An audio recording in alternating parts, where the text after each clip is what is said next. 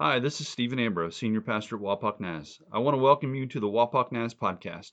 We hope and pray that this message goes deep into your DNA, is encouraging, relevant to your life, a means for you to engage with God and experience His love, and moves you to impact your world.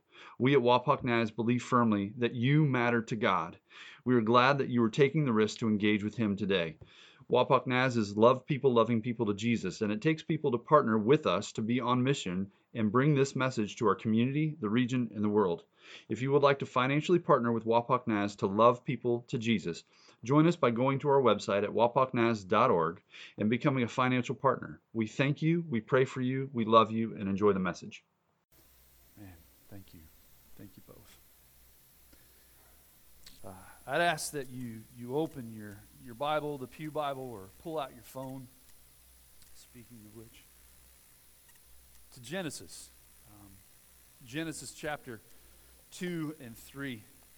Um, that's where we'll be uh, this morning as we get to the word here, here shortly. Um, man, I, I just want to I just want to publicly thank Andy and Allison for just their, their, their humility and bringing us to the throne of God. Um, and I was as I was standing there in worship along with you, man, I was thinking, God is absolutely pleased by you. He's pleased by you praising and raising your voices to Him. Even in the moments where maybe you're, you're questioning a lot of things in your life or you're, you're going through chaos and you're going through hurt, um, man, He's pleased by your praise. He's very pleased by your praise. And uh, so, um, just move forward there. So, even before you and I, even before we are fully formed, there are voices that are forming us already. Um, and as you hear, hear the baby, uh, it's kind of, kind of a great segue. At around the 25th, 26th week in gestation, in utero, sounds become more apparent in the womb for the, the baby. Uh, so much so the external and, and internal sounds become very aware. And they almost sound like this, like this, like this. They're muffled because the, the amniotic fluid is not only surrounding the baby, but also in the ear canal. But the sounds that, that are happening in utero that the baby is, is hearing, such as the, the blood rushing through the umbilical cord, the bowel movements and digestive movements of the mother, the heartbeat of the mama. But most salient and distinguished and distinct is the mother's voice that that baby is hearing and in tune with. In fact, in utero, they have made done testing where they play the mother's voice or have the mother's voice, and the, the, the heart rate of the baby increases as a reactionary to the voice of the mother. In just mere hours after birth, the baby can differentiate and prefer the mother's voice above all other voices. Even before we are fully formed voices are already forming us. Back in 2016, it was Mother's Day weekend and week. We almost lost mom twice in a matter of a week. And as mom was in ICU and we were visiting her, sitting in that chair, praying very, very simple prayers. As simple as, Lord, help her pee and help her poop, literally. there was a voice that went in loop in my mind. It, it was my mom's voice when she would answer her phone or, or call me. And she would just say, Hi, son. And I just longed. I long to hear that voice. One of my earliest memories, earliest memories of my entire life, are being in the arms of my father. I don't know how I remember these things, but I do. I, I remember being in the arms of my father. And what was most distinct was it was his voice. My ear pressed against his chest, and it was his voice reverberating through his chest cavity. And it was, it was so comforting to me. And I would fall asleep listening to my dad's voice. Even before we're fully formed, voices are forming us. And as we exit the womb and enter the world, voices are still forming us. Those earliest voices in our life our moms, our dads, our, our grandparents, our guardians, our adopted parents. Those are the voices that, that really begin to, to form us and shape us. And it continues as we grow, as we get older. Regardless of what stage of life you're in, there are voices that are warring within you. That they may be the voice, the resounding voice that you hear that forms you and shapes you. But as we, we grow and as we develop, we, we, we tend to develop our inner voice, our inside voice, our internal voice. And we have to ask of all those voices that are warring in our life, whether they are the ones of our parents or our guardians or, or anyone else. As we grow up, we, we tend to echo those and mimic those and imitate those voices.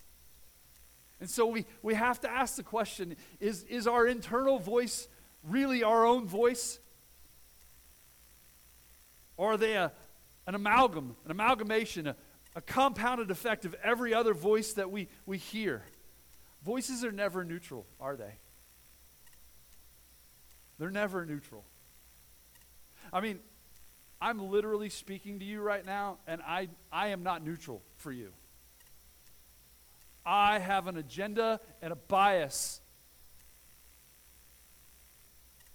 I want you to have more in your life. I desire that God intercede and interrupt and absolutely upshift your life. I have a bias. Even your own voice is not neutral either, is it? I mean, quite frankly, I am, I am my greatest cheerleader, but my worst critic. Is that the same for you? Right? Most voices in our life, they either tell us that we are more than we actually are or that we're less than we actually are. And very rarely do they ever tell us who we really are. Voices shape and form our external worlds, don't they?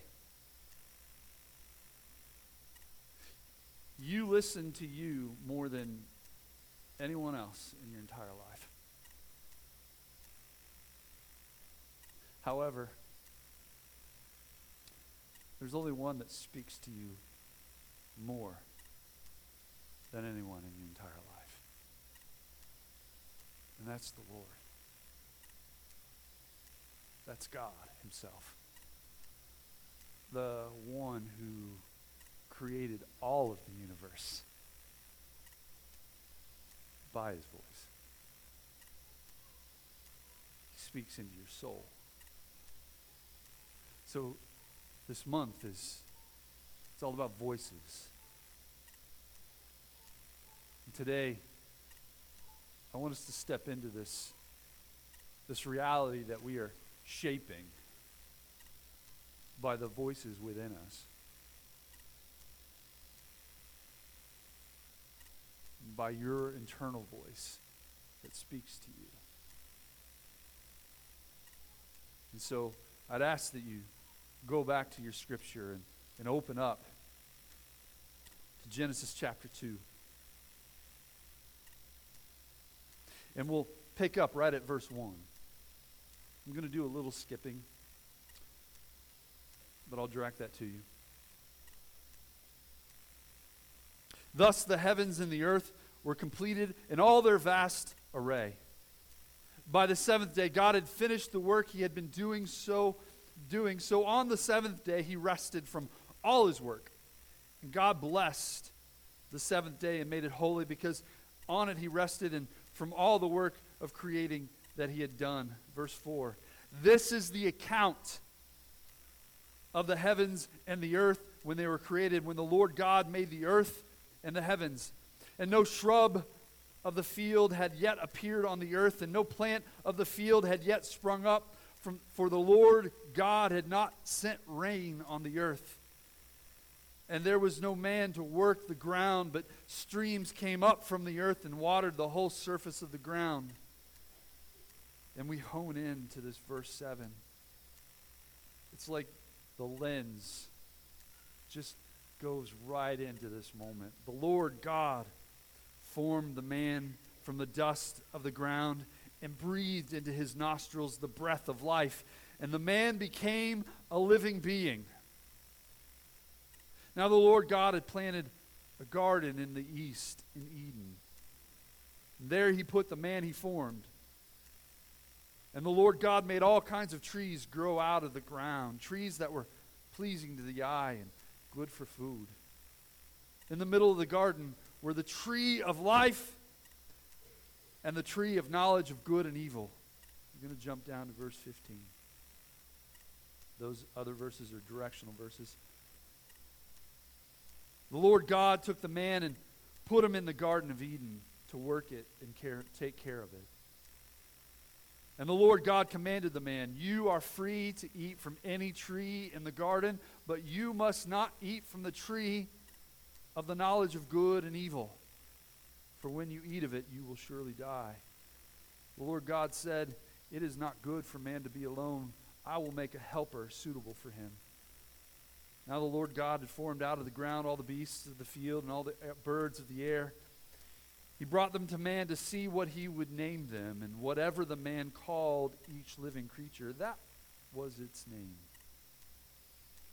So the man gave the names to all the livestock, the birds of the air, and all the beasts of the field. But no, but for Adam no suitable helper was found. So the Lord caused the man to fall into a deep sleep. And while he was sleeping, he took one of the man's ribs and closed up the place with flesh.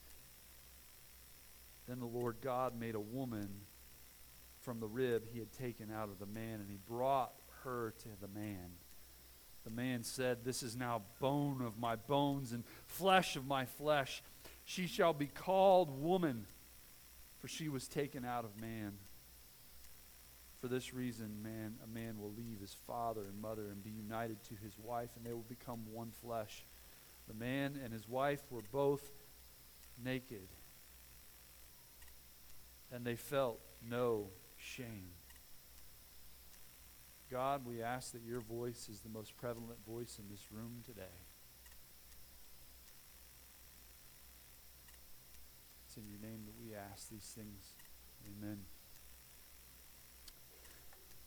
The Bible tells us that God intentionally placed Adam in the Garden of Eden. And the Garden of Eden, as we read, was pleasing to the eye and good for food.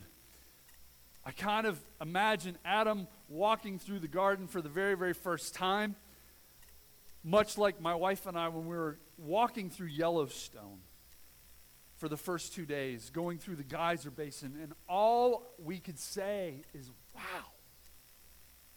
I mean, he's drinking in this garden with his eyes. And I imagine him just saying, wow. And in that garden, among those trees, for the very, very first time, humanity, a human, heard the voice of God. Prior to this, what God was doing was speaking the universe into existence. He was using his voice to create. And now, his voice is communicating with, with a human with mankind.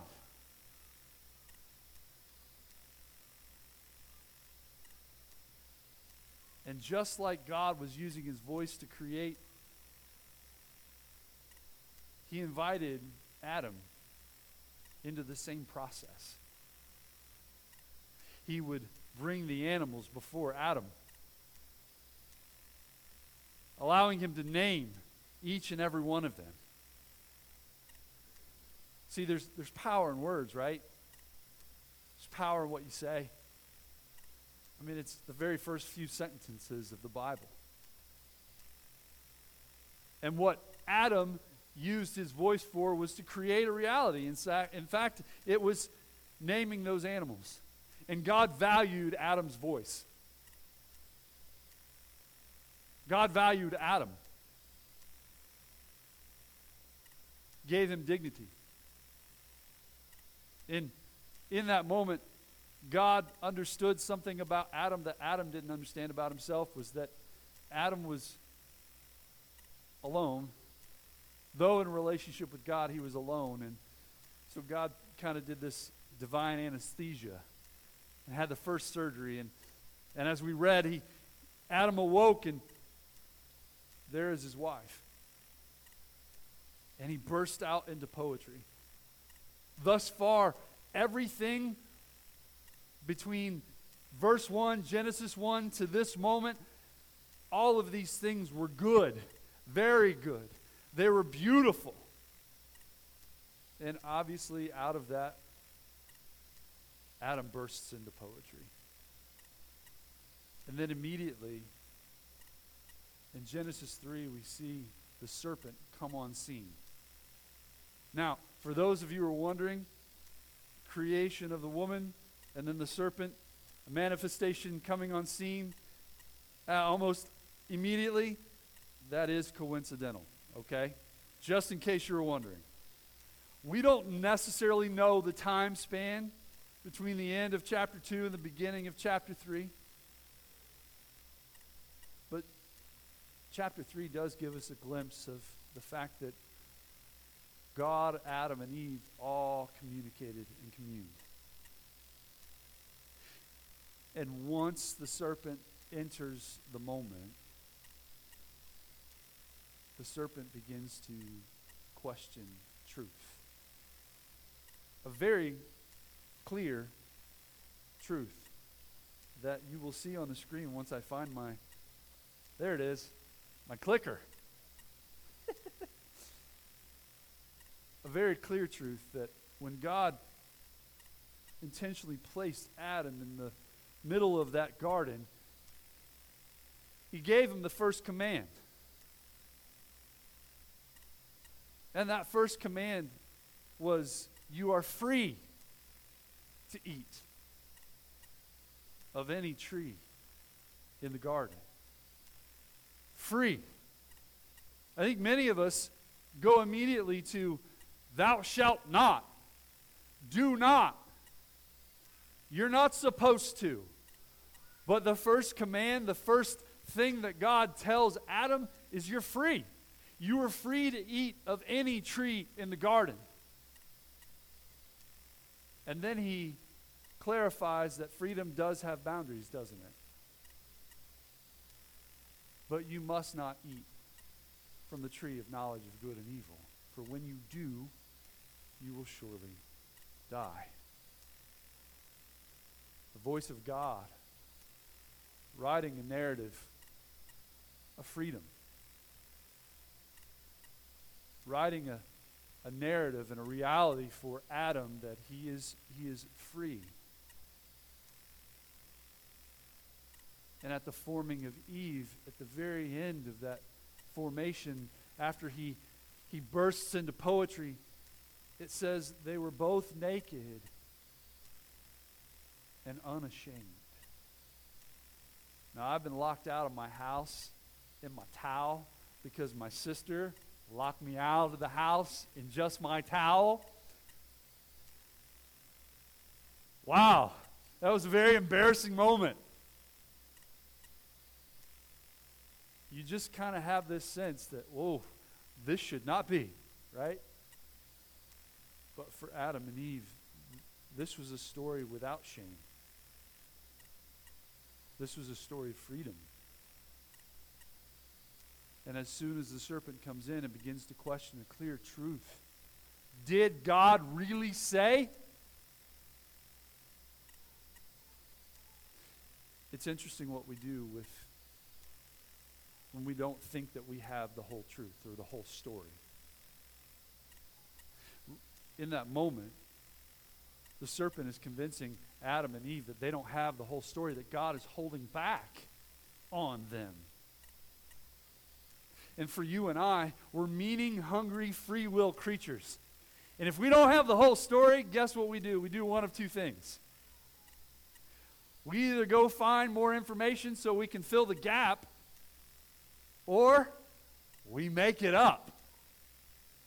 Both have the potential of being detrimental, don't they? Very quickly, Adam and Eve are convinced that God is holding them back, holding back on them. And we have this pivotal moment, this transitional moment in human history. And Eve somehow didn't get the whole truth. She adds to the truth and takes away from the truth of what God really said. And she begins to put the fruit from the tree of knowledge of good and evil across her lips. There are those who speak that should be silent. And there are those that are silent that should speak. There are more of the former than there are of the latter, aren't there? And in this moment, Adam should have been the latter.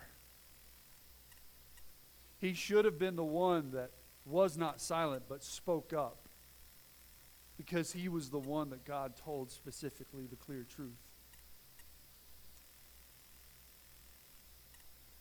But Adam, at this point, didn't use his voice, did he?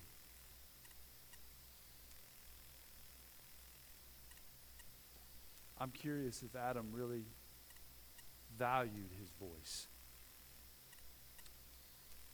My guess is that he didn't, that God valued Adam's voice more than Adam valued his voice. And quite frankly, if we peer all the way into the New Testament, Jesus on the cross, and he gives up his breath and his life. Three days later, he rises from the dead. that moment allows us to voice our heart to the Lord. God values your voice. So much so that He died so that you can have that connection with Him. But in this moment, I don't think Adam understood the value of his voice and how much God valued it. And so he stood silent and he partaked in the moment, in fruit. And at that moment, a new narrative began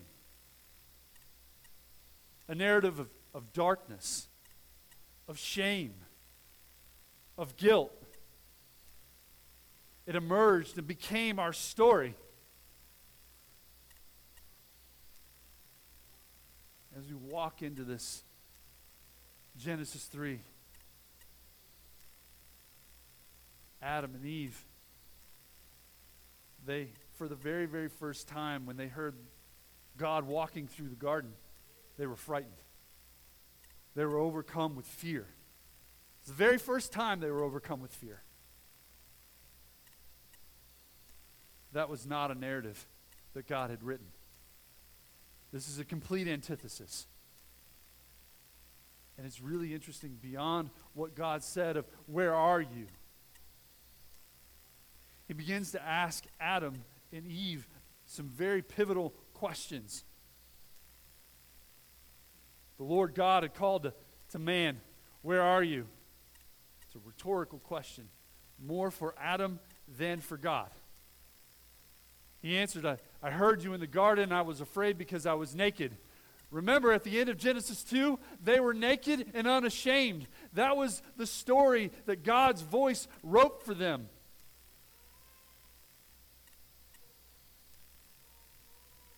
Then God asked a question, and He said, Who told you that you were naked? In other words, what other voices have you been listening to? Whose voice did you replace with mine?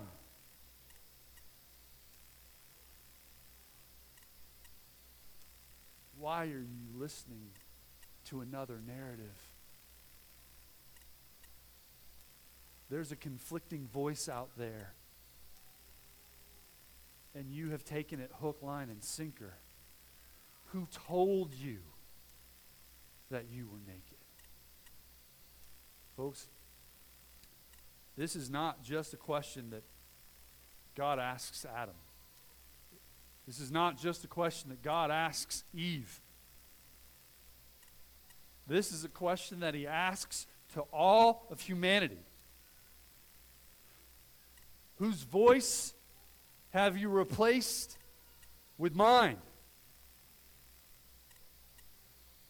What voices are the ears of your soul listening to? They're writing for you an alternative story, creating an alternative reality, a lesser reality than what you were created for. See, voices shape you. Your voice shapes you. My voice shapes me.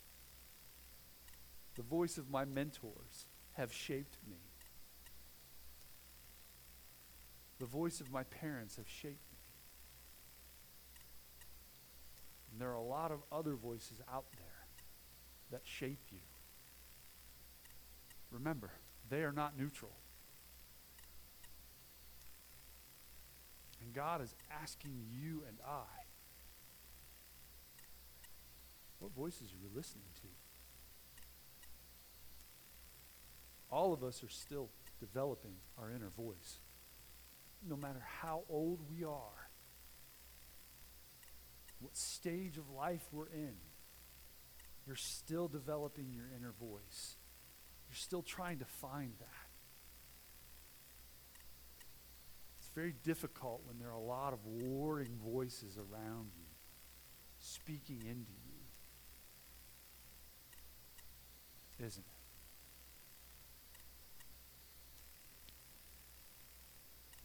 take us in all kinds of directions.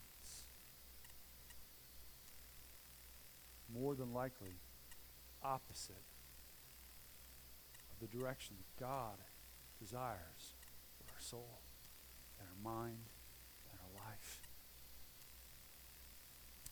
So, how do we find our voice?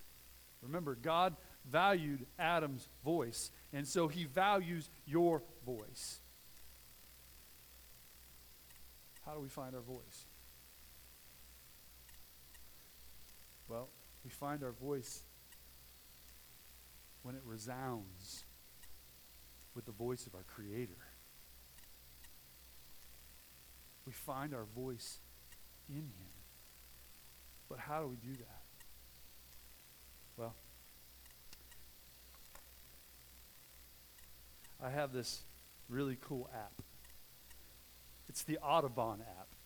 No, it doesn't clue me into God's voice, not at all.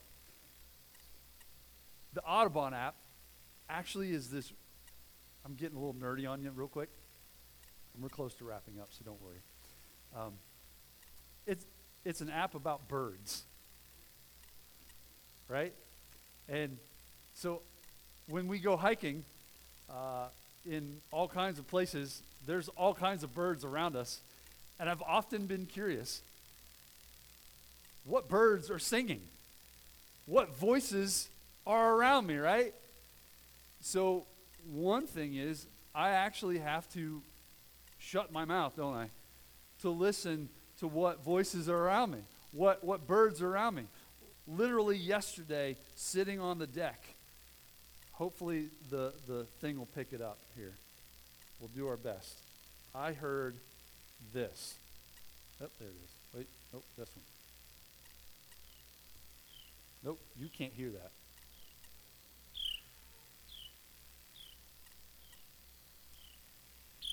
I heard this from our deck. And I thought, oh, wow. I know that one. That's the Carolina wren. In fact, a couple years ago, I was sitting on the deck in Tennessee, and I heard that same sound. I was like, what bird is that? So I started playing with that, trying to figure it out playing all these birds. There it is. And what would you know? I turned up my speaker on my phone. Flies the bird, the Carolina wren, right on the rail, trying to figure out where this other voice is coming from. And I said, Little birdie, it's coming from a phone. When you walk through the trees, through the woods, through the forest, there are all these birds that are singing their songs to one another, but really they're, they're definitely singing songs to the Lord, in my opinion. They're so distinct and unique. But many people don't necessarily know that's the Carolina wren, that's the starling, that's the common house sparrow. That's the, the robin. Oh, that's the blue jay. He's really, really angry. At least he seems like he's angry because it's always aggressive. When you walk through the woods and you hear all these birds, the only way that you're going to be able to pick out any one of these birds is first, you have to be silent to distinguish the different calls and the songs of the bird. You have to be silent. And I don't think it's coincidental that the word silent also have the very exact same number and letters as the word listen in the English language. When you are silent, you must listen. Listen for the distinction. Just like the 25th, 26th week in utero listening for the distinct sound of the mother's voice. Because when you set your ears in, then you can begin to distinguish each distinct sound. For us, learning and discerning the voice of the Lord comes from our silence, comes from our listening And it comes from the Word that He has given us already. Genesis through Revelation. I think we complicate it way too much, don't you? This shares with us the true narrative. This shares with us our true self. who we really are and who we really aren't.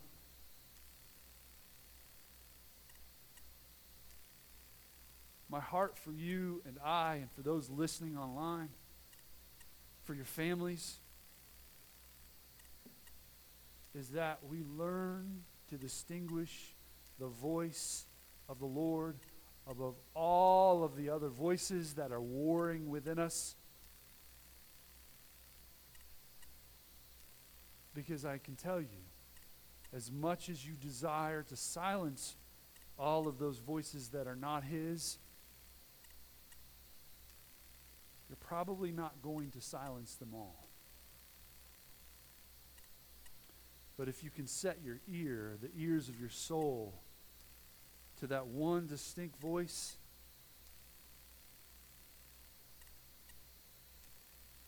then you'll know. Then you'll know. So the challenge for you and me is very simple.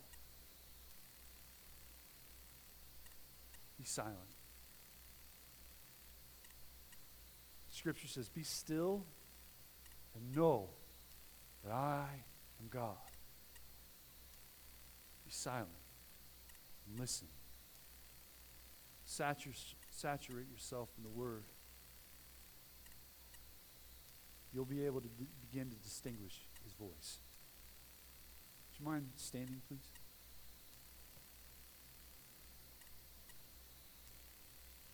Heavenly Father, it is your voice that speak to, speaks to us the most in our life. And it is in your voice that we can find our very own. It is not separate from you. But I imagine that, that there are many folks listening here to my voice that have been, their life has been shaped by those that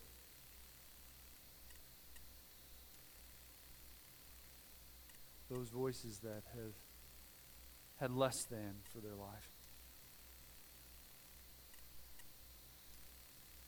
Those statements that they have carried on since they were kids.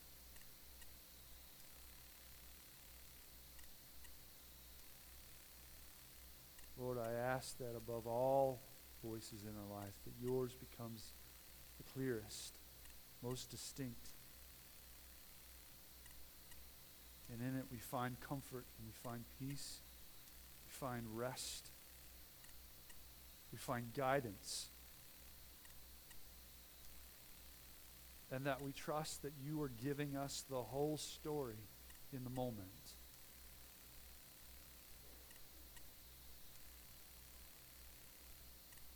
And even if we believe that you aren't giving us the whole story, that we trust you, you will come through anyway.